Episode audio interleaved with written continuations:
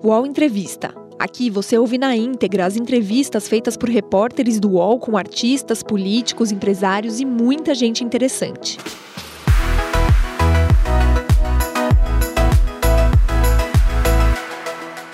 Olá, bom dia. O UOL entrevista hoje o ex-governador de São Paulo, João Dória. E participam dessa entrevista comigo a jornalista Carla Araújo e o jornalista Alberto Bombig. Veja agora um resumo da carreira de Dória. João Dória tem 64 anos, é formado em jornalismo e publicidade e trabalhou em diversas emissoras de TV. É fundador do Grupo Dória, que é especializado em eventos. Em 2016, entrou oficialmente na política e foi eleito prefeito de São Paulo em um histórico primeiro turno, superando com sobras o petista Fernando Haddad. Em 2018, Dória venceu a disputa ao governo do estado contra Márcio França.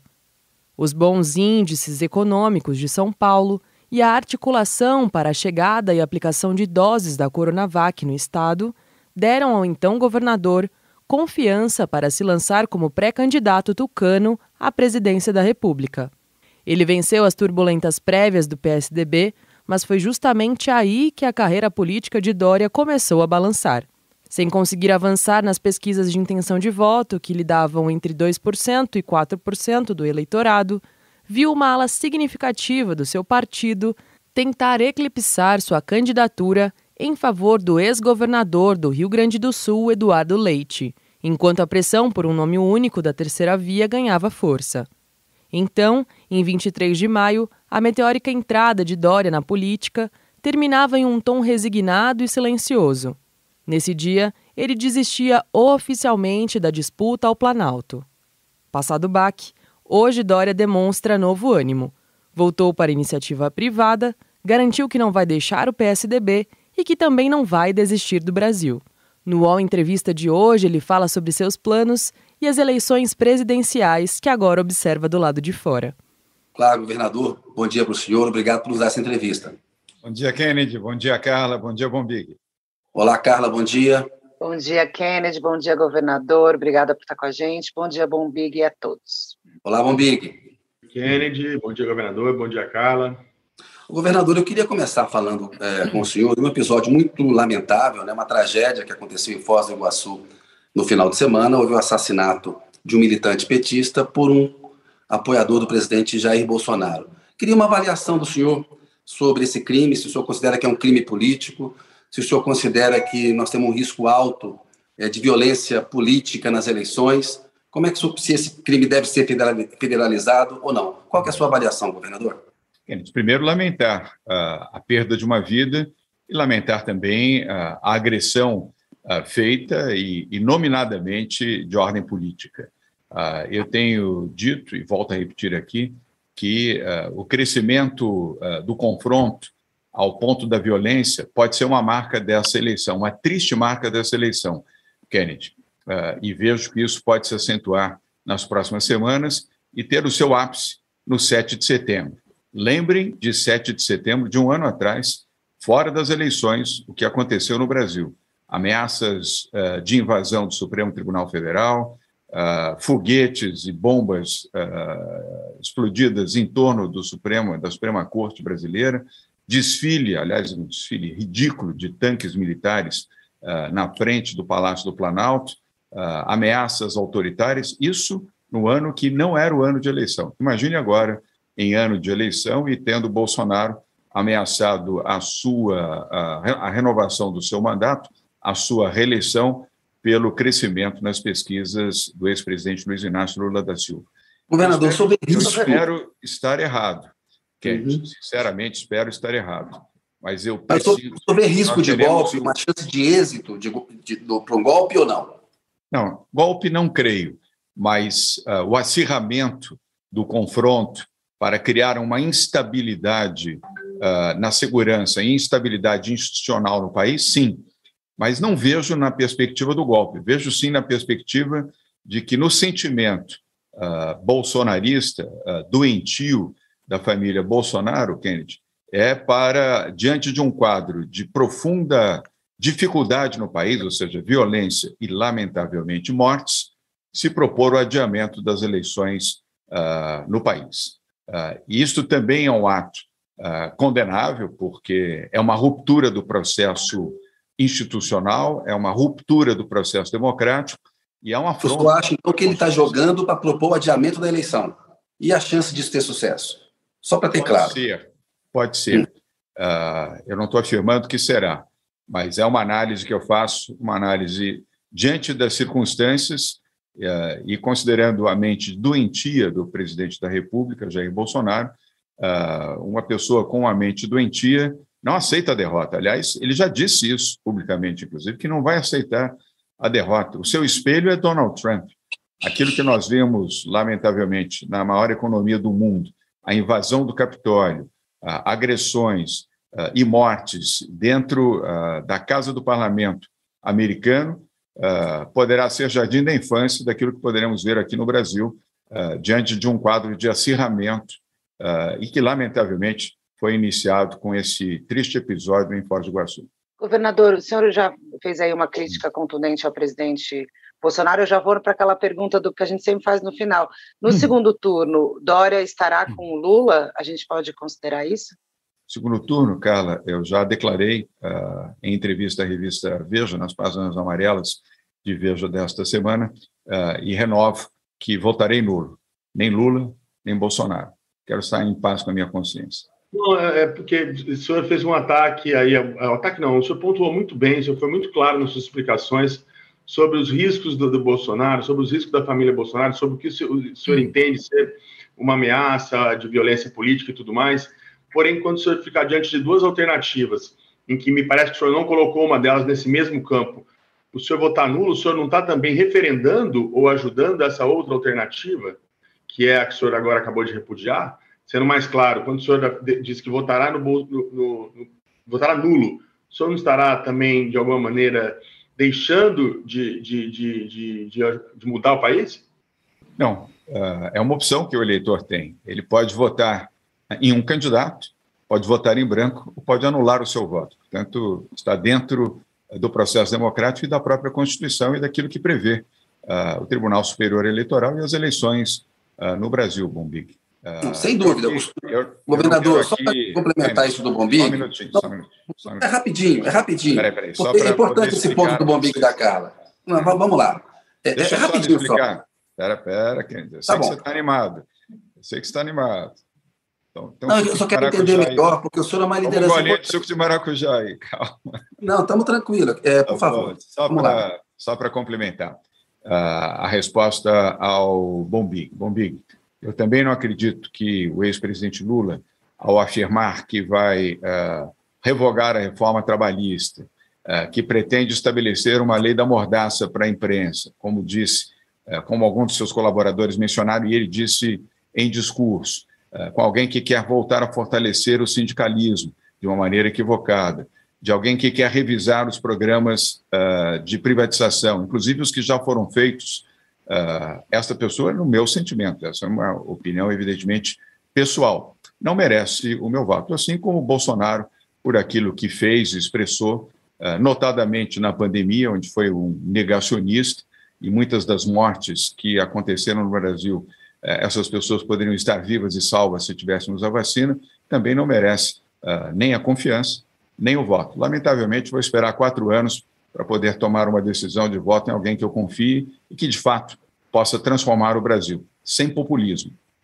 Mas eu queria entender se o senhor considera o Bolsonaro e o Lula igualmente danosos ao, ao país, porque no momento em que o senhor vota nulo e manifesta o senhor uma liderança importante, isso tem uma influência, né? E o senhor coloca os dois no mesmo patamar. Eu quero entender se o senhor acha que tem uma diferença e se os dois são igualmente danosos para o Brasil. Boa pergunta, Kennedy. Uh, os dois são danosos, mas não são igualmente danosos. Uh, nessa proporcionalidade, se eu tivesse que fazer uma escala, uh, Bolsonaro é muito mais danoso, porque Bolsonaro, além de tudo, é um doente, é uma pessoa incapacitada. e uma pessoa doente não tem controle sobre nada, nem sobre os seus acertos, que não existem, e muito menos sobre os seus erros. Não é o caso do ex-presidente Lula. Mas o pensamento, o sentimento uh, que permeia, pelo menos até aqui nas declarações que eu li e ouvi uh, do presidente Lula, uh, não representa aquilo que, longe do populismo, poderia colocar o Brasil num, numa rota de crescimento, de ordenação social, de proteção social, proteção verdadeira, não de criar simulações para criar e gerar dependentes, mas sim gerar empregos para garantir a independência da população mais humilde, mais pobre, mais vulnerável do Brasil. Kennedy, nós temos 33 milhões de brasileiros em situação de vulnerabilidade hoje. Uh, Carla, tínhamos 13. Nesse governo, uh, o governo Bolsonaro colocou de 13 para 33, mais 20 milhões de brasileiros entraram em situação de vulnerabilidade. Não, não será com ações populistas, nem de esquerda, nem de direita, que nós vamos salvar o Brasil. O Brasil precisará ter, infelizmente, não terá essa opção nesta eleição. Uh, um caminho, uma trajetória uh, liberal social que respeite e ofereça condições adequadas para que essa população vulnerável possa gradualmente não só ser protegida, mas ter direito à educação, saúde uh, e, consequentemente, ao trabalho, sem o populismo e sem ter que depender apenas de programas sociais. O Brasil não crescerá diante de populismos nem de esquerda nem de direita, Kennedy. Governador, é, só, é uma, o senhor está falando aí do, do, presidente Jair Bolsonaro, as pautas do presidente de 2018 são muito parecidas ainda, defesa de armas, vários costumes, e o senhor andou com ele em 2018 junto. O senhor foi enganado? Senhor, qual foi o seu erro ao se aliar com o Bolsonaro e hoje o senhor coloca uhum. ele como uma pessoa doente, desequilibrada e despreparada? O senhor, há quatro anos atrás, estava com ele e ele continua, aparentemente, a mesma pessoa, né? Uh, Carla, uh, eu já uh, assumi que cometi um erro. Aliás, eu e milhões de brasileiros, foram 65 milhões, 66 milhões de brasileiros que votaram em Jair Bolsonaro em 2018. Certamente milhões destes hoje, como eu, são arrependidos. Mas quero só fazer um esclarecimento. Eu nunca andei com Bolsonaro e não fiz campanha ao lado de Bolsonaro. Mas o meu arrependimento eu já expressei. Agora, eu não erro duas vezes. Não vou cometer esse erro outra vez. Pois é, governador. É, é, eu vou insistir de novo nesse ponto, né? Se lá na frente, né, é, é tiver, não quiser sair do poder, ou se reeleito, diminuir ainda mais, né, os canais os canais é, é, da democracia no Brasil, né? aparelhar, aparelhar, aparelhar o judiciário, enfim, tudo isso que aqui muita gente que está aí há mais tempo, né? seja na política, seja no empresariado, mas principalmente também é, no jornalismo, entende que ele pode fazer um segundo mandato se reeleito. Né? Senhor, nessa decisão de anular, não vai estar de novo cometendo, sendo, assim, cometendo esse mesmo erro? Obviamente não estou insistindo com sua escolha, eu estou só tentando entender esse raciocínio, que para mim é um pouco difícil, né? O senhor falou que foi um erro de milhões, e dessa vez, porque dessa vez nós sabemos, né? Dessa vez o país sabe, dessa vez o senhor sabe. Tanto que nós estamos, o senhor, tá, fez a melhor explanação aqui até agora. E ainda assim, mesmo sabendo, o senhor tomará uma posição que é, não, que o, os demais, é, que na verdade é, é quase se omitir nesse processo. Me desculpe se eu estou sendo um pouco direto. Uh, ô, Mico, você está cumprindo o seu papel como bom jornalista que você é. Obrigado. Perseverança, perseverança é parte uh, do bom jornalismo. Mas uh, eu quero deixar bem claro aqui: a minha opção pelo voto nulo é a opção que qualquer eleitor pode ter. Ele pode votar em branco, pode votar nulo, ou pode escolher um candidato a presidente da República, assim como a governador, a senador, deputado federal, deputado estadual, nas eleições agora uh, do próximo dia 2 de outubro. Aliás, eu quero deixar claro aqui que, uh, que votarei para governador em Rodrigo Garcia, uh, convicto que sou que Rodrigo é, de fato, o melhor nome não apenas para governar São Paulo, como será uma liderança de projeção nacional importante, inclusive, na proteção à democracia, à liberdade e o desenvolvimento econômico e à própria economia do país. Uh, e quero uh, registrar para você, bom, eu não sou analista de pesquisa nem cientista político, mas as chances de uma reeleição de Jair Bolsonaro cada vez são mais ínfimas, felizmente, para todos nós. Uh, a cada semana que passa, fica mais remota a possibilidade de reeleição de Jair Bolsonaro. Tanto uh, esse temor que você expressou e que é correto, uh, ele fica cada vez mais distante de ser materializado. E por isso que eu fiz a observação de que o clima de tensão, e de confrontação que o Brasil, infelizmente, poderá ter nas próximas semanas, deverá se acentuar uh, e ter no 7 de setembro, que deveria ser uma data de celebração dos 200 anos da independência, uma data uh, festiva para o Brasil, a meu ver, espero estar errado, Kennedy, mais uma vez, uh, será um, um triste marco na história política e institucional do Brasil. Governador, queria falar do papel das Forças Armadas com o senhor. O senhor tem visto declarações do ministro da Defesa pressionando a Justiça Eleitoral, o TSE, falando em fiscalização é, paralela. É, como é que o senhor avalia o papel dos militares? É, é uma mentalidade golpista que tem que está presente? Isso o senhor acha que é uma mentalidade de todo o alto comando? Como é que o senhor analisa essa questão?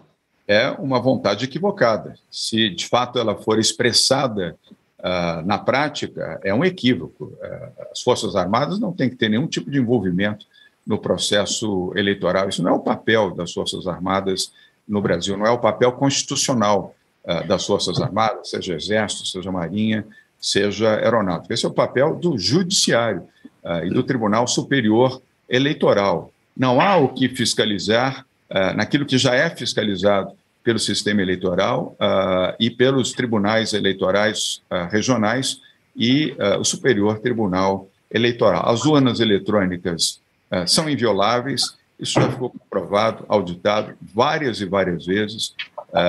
não há nenhuma dificuldade, aliás, o presidente do Superior Tribunal Eleitoral já declarou várias vezes que não haverá nenhuma dificuldade, ainda que já se tenha comprovado a inviolabilidade, a fato de serem invioláveis as urnas, que não há nenhuma dificuldade em se manter uh, observadores uh, internacionais, inclusive, no processo eleitoral e auditagem das urnas. Mas isso não se faz com o Exército Brasileiro. É mais uma cópia do comentário. Tem um cachorrinho latindo aí que está acompanhando bem a nossa... Um é... Tá acompanhando Desculpa, bem até... aqui a nossa live. Estou adorando. Ele quer, ele quer participar, é o Chico aqui, ele de vez em quando aparece. Governador, você falou aí da questão... o Chico depois para gente. Ah, vou mostrar, pode deixar. Eu adoro cachorro. Governador, é, você falou aí dessa questão da justiça, o presidente Jair Bolsonaro tem feito essa ofensiva contra o TSE, aí, inclusive dizendo, é, de forma sem provas, de que os ministros é, Edson Fachin, Alexandre de Moraes e Luiz Roberto Barroso estariam mancomunados para eleger o ex-presidente Lula. Eu queria saber sua opinião em relação ao TSE e esses ministros, e, a, e a essas acusações que o presidente faz em relação à justiça, até convocando, às vezes, a população contra o, STF, contra o TSE. Qual que é a sua avaliação? E também tem muita gente que critica a politização né, do judiciário. Como é que o senhor vê é, hoje o papel do, do, STF, do TSE? E, o senhor confia é, nos ministros, enfim? É, confio na Justiça, confio no Tribunal Superior Eleitoral uh, e confio uh, na isenção dos ministros Faquim uh, e do ministro Alexandre de Moraes, aliás, eh, será o presidente da corte eh, durante as eleições. Eh, o Brasil é um exemplo no processo eleitoral, na automação e na modernização que foi implantada. Há quase 25 anos que as eleições no Brasil são realizadas desta forma. Nunca houve nenhuma constatação de violação ou de disruptura que pudesse colocar em risco o processo eleitoral através da urna eletrônica. Agora, na cabeça doentia de Jair Bolsonaro, para quem acha que pode ser assassinado de noite e dorme com uma, uma arma uh, na, na cabeceira da sua cama uh, e tem que andar sempre uh, protegido por um conjunto de pessoas que acha que pode ser assassinado e morto a qualquer momento, também acha que a, a potencialidade da derrota eleitoral não se deve ao povo que não votará nele, mas sim à intenção, à índole equivocada uh, ou parcial de algum juiz eleitoral, o que, evidentemente, uh, não procede. O Big? É, governador, o senhor citou aqui já um pouquinho a eleição de São Paulo, o senhor dizendo que o senhor vai votar no, no Rodrigo, né? Foi o seu vice. É, o que a gente tem acompanhado até agora, nas, nas longas entrevistas, do que tivemos de campanha até aqui, é que muita gente está criticando o senhor. O senhor é criticado pelo, pelo Haddad, que é do PT, né, o Haddad faz até uma mágica ali para não criticar a gestão Alckmin, que agora está do lado, está no PSB, com Lula. O Márcio França, o Márcio França continua um crítico muito, muito voraz ainda. E o Tarcísio Gomes de Freitas, né? Passagem de todos eles pelo Roda Viva, por exemplo, foi muito centrada em, em, em criticar a sua gestão, né? O senhor sente falta de algum tipo de uma defesa mais, mais enfática por parte do Rodrigo, quando o senhor é atacado, por exemplo, seja na pessoa física ou até em realizações do governo? Bom, Big, o Rodrigo Garcia, que foi o meu vice-governador e hoje é o governador de São Paulo, foi um leal e corretíssimo parceiro de governo ao longo de três anos e três meses. E o governo de São Paulo uh, é um governo bem avaliado, até pelos opositores. Uh, podem não gostar de mim, podem achar que eu uso calça apertada, podem criticar o fato de eu torcer para o Santos Futebol Clube, uh, de eu gostar de jogar futebol, de trabalhar 16, 17, 18 horas por dia. Mas o governo de São Paulo é um governo bem avaliado. E por que, Bombig? Um governo, foi e continua sendo, um governo honesto, um governo que não roubou e não rouba o dinheiro público, um governo que fez o crescimento econômico de São Paulo ser cinco vezes maior do que o crescimento econômico do país. O PIB de São Paulo, nos últimos três anos, foi de 8,1% o crescimento, enquanto o Brasil foi 1,5%, e só foi 1,5% porque São Paulo é parte do país. Geramos 1 milhão 220 mil novos empregos uh, no Brasil, os dados são do CAGED, portanto, do Ministério do Trabalho. São Paulo respeita o meio ambiente, está finalizando o maior projeto ambiental do país, que é a recuperação do Rio Pinheiros. 94% do rio está limpo, depois de 60 anos de promessas, inclusive do ex-governador Geraldo Alckmin, não quero ser desrespeitoso, mas prometeu e durante 16 anos não fez, e nós em três anos e meio, e agora com os meses da gestão Rodrigo Garcia, estamos entregando até o final do ano um rio limpo e despoluído. E com um milhão e meio de hectares de árvores nativas sendo plantadas em São Paulo, no bioma da Mata Atlântica. Respeito ambiental, respeito social com alimento solidário, o Vale Gás, que agora o governo federal uh, corre para tentar implantar. São Paulo já tem dois anos e meio com o Vale Gás funcionando, oferecendo um botijão de gás a cada dois meses para famílias vulneráveis. E a educação, Bombi, onde São Paulo, que tinha, ao longo de governos, inclusive do meu partido, do PSDB, uh, ah, tinha apenas 364 escolas de tempo integral. Hoje, São Paulo tem 2.200 escolas de tempo integral e de 100 mil alunos, tem 1 milhão 220 mil alunos em escolas de tempo integral. E eu quero repetir. Ô, governador. Carla e, governador. Bom, e Kennedy, para finalizar, Não, é a educação que vai uh, salvar o Brasil. É a educação correta, adequada, justa uh, e tecnológica para a população, principalmente a população mais vulnerável, que pode mudar o Brasil. A prioridade uh, que eu não vejo nenhum dos dois candidatos, aliás, nem Lula, nem Bolsonaro, sequer mencionar é o investimento em educação, seja na qualidade do ensino, seja na qualidade da escola, oferecer, como nós oferecemos aqui em São Paulo, ar-condicionado, escolas climatizadas, computadores, Wi-Fi, internet acelerada, os programas de remuneração dos professores. O professorado em São Paulo uh, teve a sua base salarial aumentada em 70%, uh, eh, respeito aos professores e aos gestores da educação. Eu não vejo, aliás, nenhum dos dois candidatos à presidência da República sequer falar em programas de educação para o Brasil. O UOL Entrevista volta já. A internet! Local de descobertas incríveis, de muita troca de conhecimento e de sabedoria sem fim.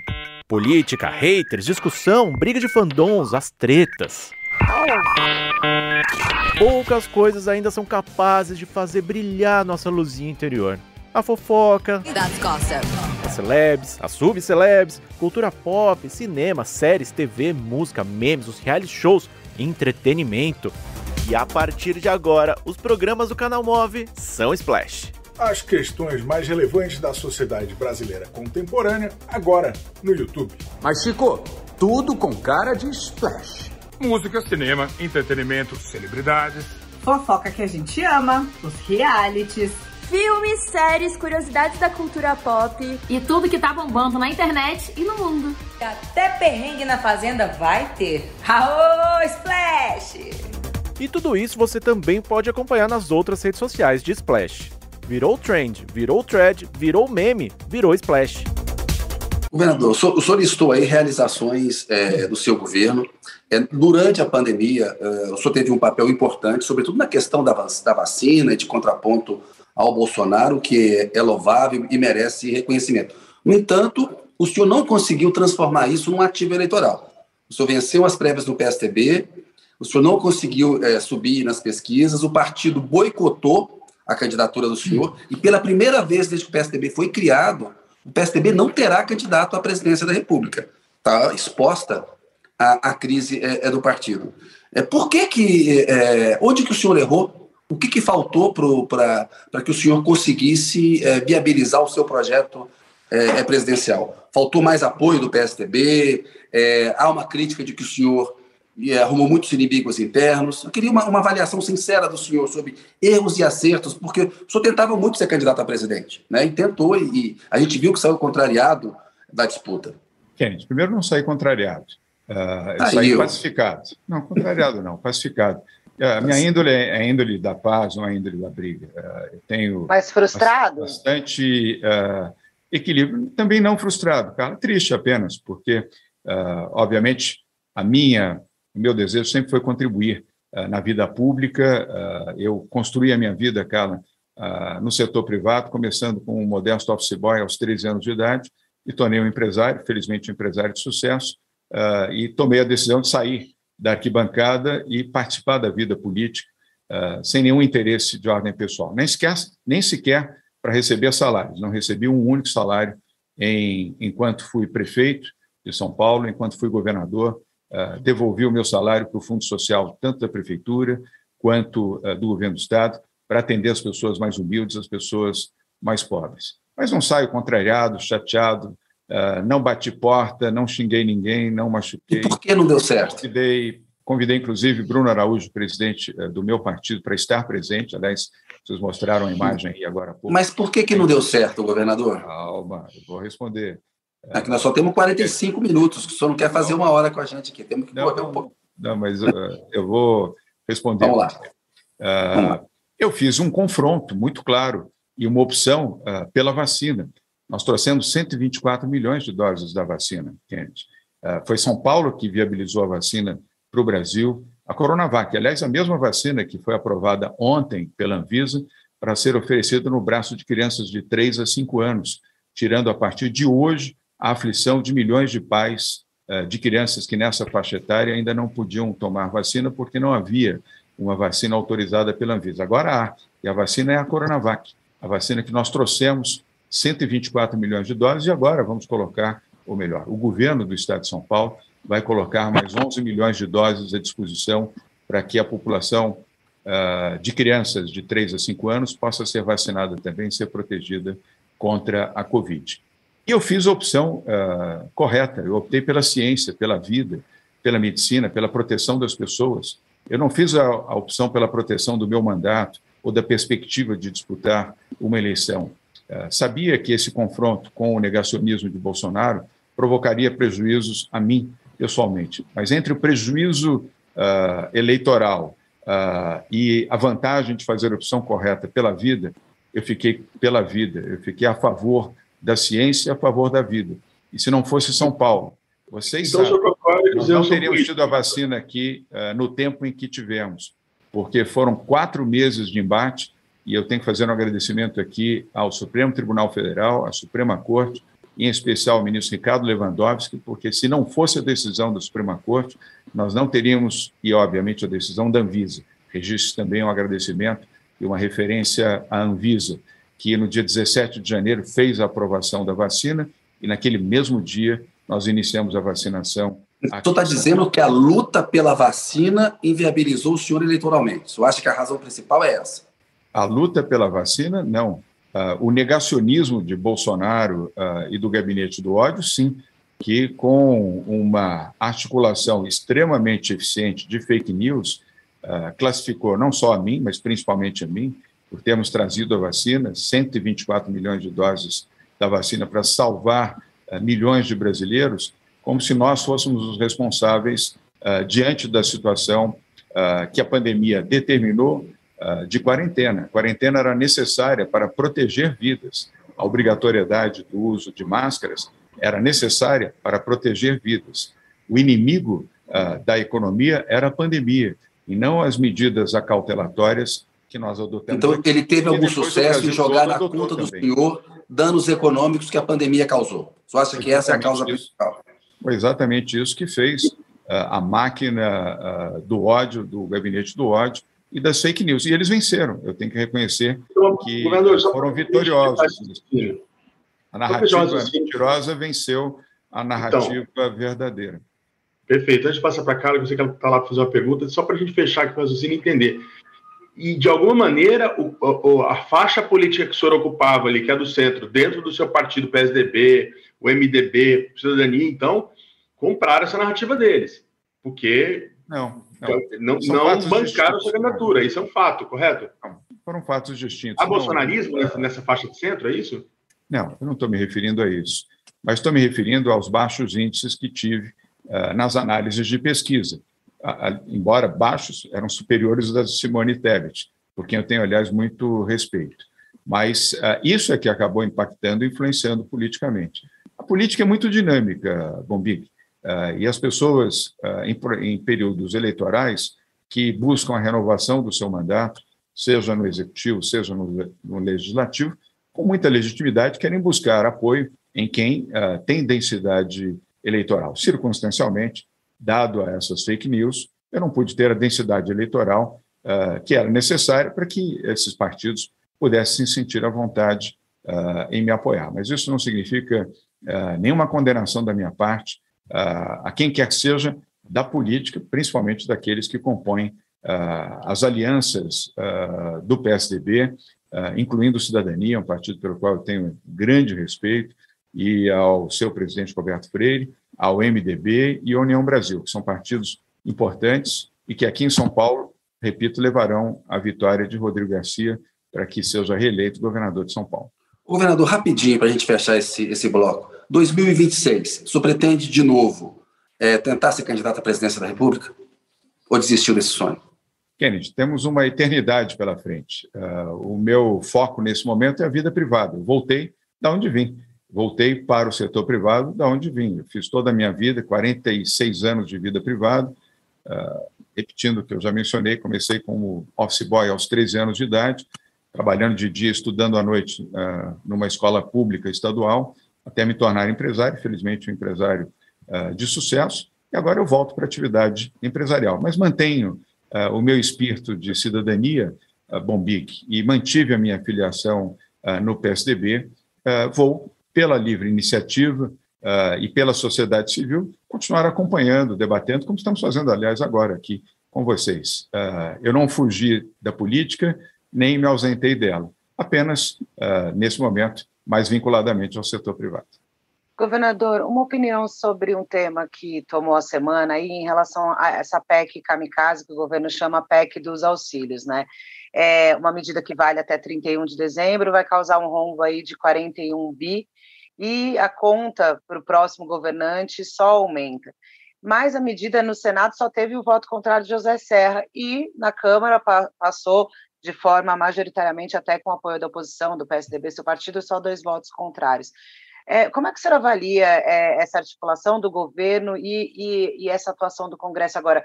Foi uma armadilha eleitoral do Bolsonaro que, que os congressistas parlamentares não conseguiram escapar? Como é que o senhor vê isso?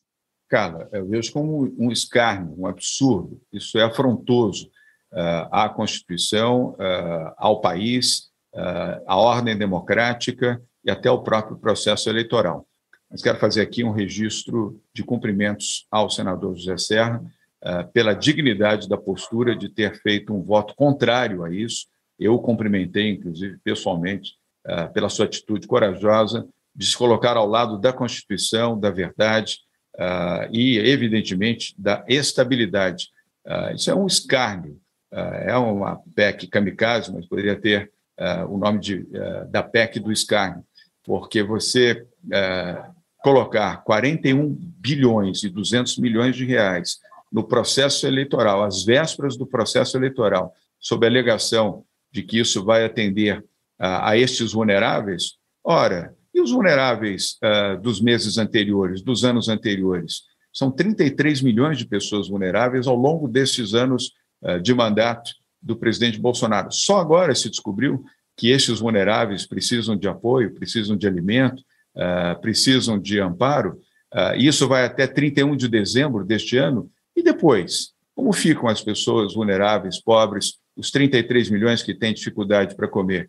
A pobreza será resolvida uh, com o, o, ato eleitoral e em 31 de dezembro encerra-se esse processo, é um escárnio, é uma vergonha. Eu sinto uh, vergonha daquilo que, inclusive, como congressistas, sejam do meu partido ou não, uh, tenham votado a favor de algo que não representa efetivamente o sentimento de respeito democrático e o sentimento daquilo que, como política pública, deveria ser praticado. Não com a ruptura de teto de gastos e não com aquilo que vai representar para o próximo governo, seja de quem for, mais um desastre, pois isso vai produzir mais inflação e, Carla, a inflação atinge principalmente aos mais pobres, aos desempregados e àquela população mais vulnerável do país. Esses é que vão pagar, infelizmente, o preço dessa loucura, dessa PEC kamikaze. Governador, concordo com o senhor que, que o PSDB, de alguma maneira, e não só o PSDB, o, o tal do centro do centro, né, da terceira via, traiu muito compromissos, legados de governos anteriores, né, o teto de gasto do Temer, a partir de Simone Tebet, a lei de responsabilidade fiscal do Fernando Henrique, e o senhor citou o Serra. É, há muito descontentamento em, em, alguns setores do PSDB de São Paulo da forma como o senador Zé Serra foi tratado, né, vem sendo tratado nesse processo. É, jamais a candidatura dele ao Senado foi, foi a possibilidade dele de reeleição ao Senado foi, de, foi debatida com seriedade. O presidente do PSDB de São Paulo se colocou como candidato para embarrear o Serra. Teve também a relação do senhor com o Geraldo Alckmin. De alguma maneira, esse processo de desgaste do PSDB, né? esse processo que eu diria até de, de um pouco de virar as costas para esse legado, para essas lideranças históricas, também não foi acelerado pelo senhor no governo, pela filiação do Rodrigo, pela forma de tentar, de alguma maneira, modernizar o partido. Então, eu pergunto claramente: não há um pouco de responsabilidade do senhor na crise de identidade do PSDB? Ô, Bombig, você está fazendo uma grande salada aí nessa, uh, nessa sua observação. Uh, não quero ser desrespeitoso a você, mas uh, não há conexão entre uma coisa e outra. Primeiro, o senador José Serra, que vem cumprindo até o final desse ano brilhantemente o seu mandato, nunca foi molestado, nunca foi pressionado a não prosseguir ah, na reeleição, na tentativa ah, de renovação do seu mandato como senador da República. Foi uma decisão plena e soberana dele. Eu mesmo conversei com ele várias vezes nesse sentido. Não houve nem de mim, nem de ninguém no PSDB. Ninguém, absolutamente ninguém. Uh, José Serra é respeitadíssimo dentro do PSDB. Uh, ele tomou a sua decisão por razões de ordem pessoal uh, de disputar o seu próximo mandato como na condição de deputado federal. E, aliás, será uh, eleito deputado federal com uma votação extraordinária. Não houve nenhuma pressão de ninguém que uh, pudesse ser objetado, como você aqui colocou. Rodrigo Garcia foi convidado para ser uh, integrante do PSDB, como dezenas de outros também fizeram essa opção, o Bombi, como deputados estaduais, como deputados federais, como prefeitos. Hoje, o PSDB em São Paulo tem a maior bancada uh, estadual da história, tem a maior bancada federal, tem o maior número de prefeitos uh, filiados ao PSDB de toda a sua história. Em relação também ao, ao presidente do PSDB, uh, eh, você não mencionou o presidente do PSDB municipal, o Fernando Alfredo, conhecido como Fernandão, uma ótima pessoa, diga-se de passagem, ele só postulou ou apresentou a sua candidatura depois que o senador José Serra afirmou que disputaria uh, nas eleições agora como deputado federal. Ele não fez nenhuma observação antes ou que pudesse ser tida como deselegante uh, ao senador José Serra. Então, me dá a oportunidade, Bombiga, de esclarecer isso uh, com toda a transparência e desejar ao José Serra que ele tenha uma vitória estrondosa e que possa uh, fazer mais de 300 mil votos para ser deputado federal e continuar nos representando com muita dignidade no Congresso Nacional. Ele foi um grande prefeito, foi um grande governador e tem sido um extraordinário senador da República. Governador, o senhor citou aí é, a Simone Tebet. É, ainda me parece haver um pouco de resistência do senhor em declarar é, um apoio a ela. Existia a possibilidade daquela aliança, né? O senhor vai de Simone Tebet no primeiro turno, subirá ao palanque de Simone Tebet, é, já que ela foi escolhida a candidata aí da terceira via? O que, que falta para o senhor declarar esse voto?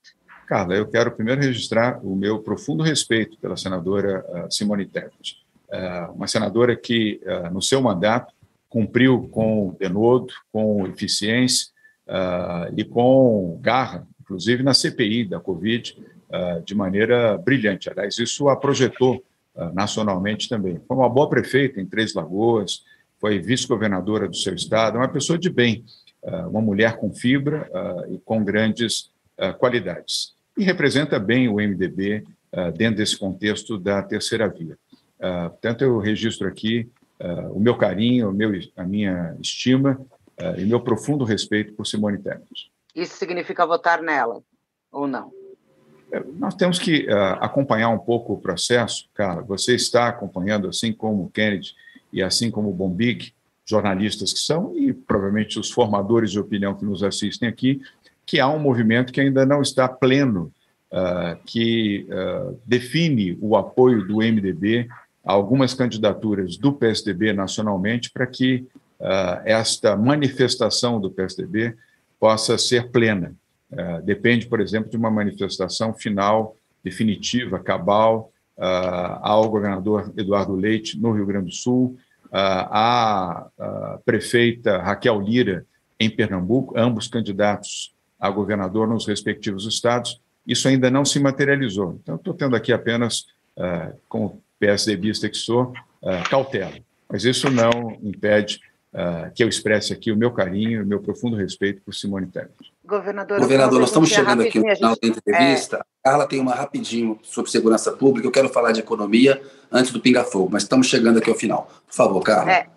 É rapidinho, governador, se eu pudesse ser objetivo para a gente conseguir fazer o pinga-fogo e a pergunta do Kennedy. Em relação à segurança pública, o, por exemplo, o ministro Tarcísio, pré-candidato ao governo, diz que é contra a Câmara nos policiais, que vai trabalhar para tirar isso. Como é que o senhor vê é, essa declaração e como é que o senhor vê assim, a, a Câmara de Segurança nos policiais? Mais um equívoco uh, do ministro Tarcísio. Uh, ele não só não conhece segurança pública, como não conhece São Paulo. Aliás, não nasceu aqui não viveu aqui, não trabalhou aqui, não tem vida aqui. Uh, é um, um, balonista que pousa em São Paulo sem saber diferir a cidade de Bauru de um sanduíche de Bauru. e, além disso, não conhece nada de segurança pública. As câmeras corporais, as body cams, chamadas aqui de olho vivo, foram uma grande conquista para a Polícia Militar do Estado de São Paulo, que é a polícia mais bem treinada, mais bem equipada, mais bem preparada parada de todo o Brasil. Houve uma redução uh, de letalidade expressiva a partir do uso dessas câmeras. Já são 7 mil policiais em todos os batalhões da Polícia Militar de São Paulo que utilizam, e a referência das bodycams veio a partir de observações feitas por nós, o nosso governo, na polícia britânica, na polícia americana uh, e na polícia espanhola, e introduzimos aqui com grande sucesso com treinamento e com apoio da Polícia Militar do Estado de São Paulo. Ela é hoje um instrumento útil na melhoria da qualidade da segurança pública e na proteção dos bons policiais. Sem dúvida, é uma medida fundamental. O senhor está correto nessa questão, o Tarcísio está errado. Governador, falar de economia com o senhor rapidamente. E um ponto específico, é a questão do preço dos combustíveis. Posição do senhor em relação à redução do ICMS, que é o principal tributo estadual. Essa redução, ela na prática, diminui a arrecadação dos estados e, por tabela, tira dinheiro da saúde e da educação. Queria uma, uma, avaliação do senhor sobre essa redução do ICMS e sobre a política de preços da Petrobras. Se ela deve mudar ou se ela deve continuar atrelada à variação do petróleo, do barril de petróleo no mercado internacional.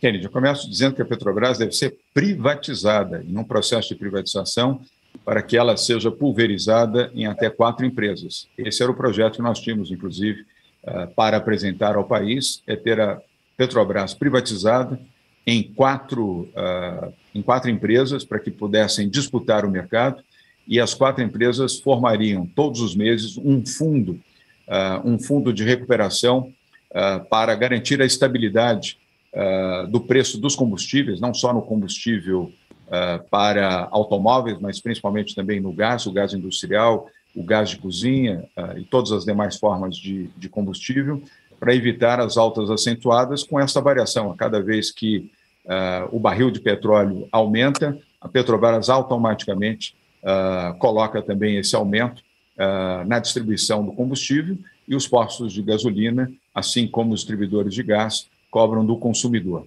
O problema da, do preço do combustível, a alta do preço, portanto, não está no ICMS dos estados. O estado de São Paulo fez um gesto através do governador Rodrigo Garcia, porque nós temos aqui um superávit, que nós fizemos a lição de casa, Kennedy, você sabe, Carla também e o Bombig, com a reforma administrativa, a reforma fiscal e a reforma da Previdência. São Paulo colocou 54 bilhões de reais em caixa, eh, é o estado mais saudável do país e foi um gesto de contribuição uh, dado pelo governo de São Paulo, através do governador Rodrigo Garcia, para a diminuição uh, no preço do combustível, pelo menos neste período mais agudo e mais difícil uh, da vida econômica do país. Lembrando que, graças à má gestão do atual governo, gestão, má gestão política e econômica, nós temos 12,3% de inflação, a mais alta inflação dos últimos 30 anos no Brasil, corroendo o poder de compra e uh, intimidando ainda mais aqueles que já desempregados não têm sequer condição para se alimentar, quanto mais para uh, o transporte público. Portanto, foi um gesto louvável uh, do governador do estado de São Paulo, ainda que isso não seja a solução definitiva. A solução definitiva é a privatização da Petrobras. Governador, chegamos aqui ao final, tem um pinga-fogo. Peço para o senhor responder em uma, duas palavras, por gentileza. Rodrigo Garcia um ótimo governador e será reeleito para o governo de São Paulo. Bruno Araújo. Tenho estima e tenho respeito por ele. Eduardo Leite. Um jovem, bom governador do Rio Grande do Sul e que deseja que seja reeleito também. Aécio Neves. Um experiente homem público. Geraldo Alckmin. Também guarda uh, uma larga experiência, tendo sido uh, governador por três vezes uh, no estado de São Paulo. Fernando Henrique Cardoso meu ídolo, figura querida, por quem eu tenho uma enorme admiração.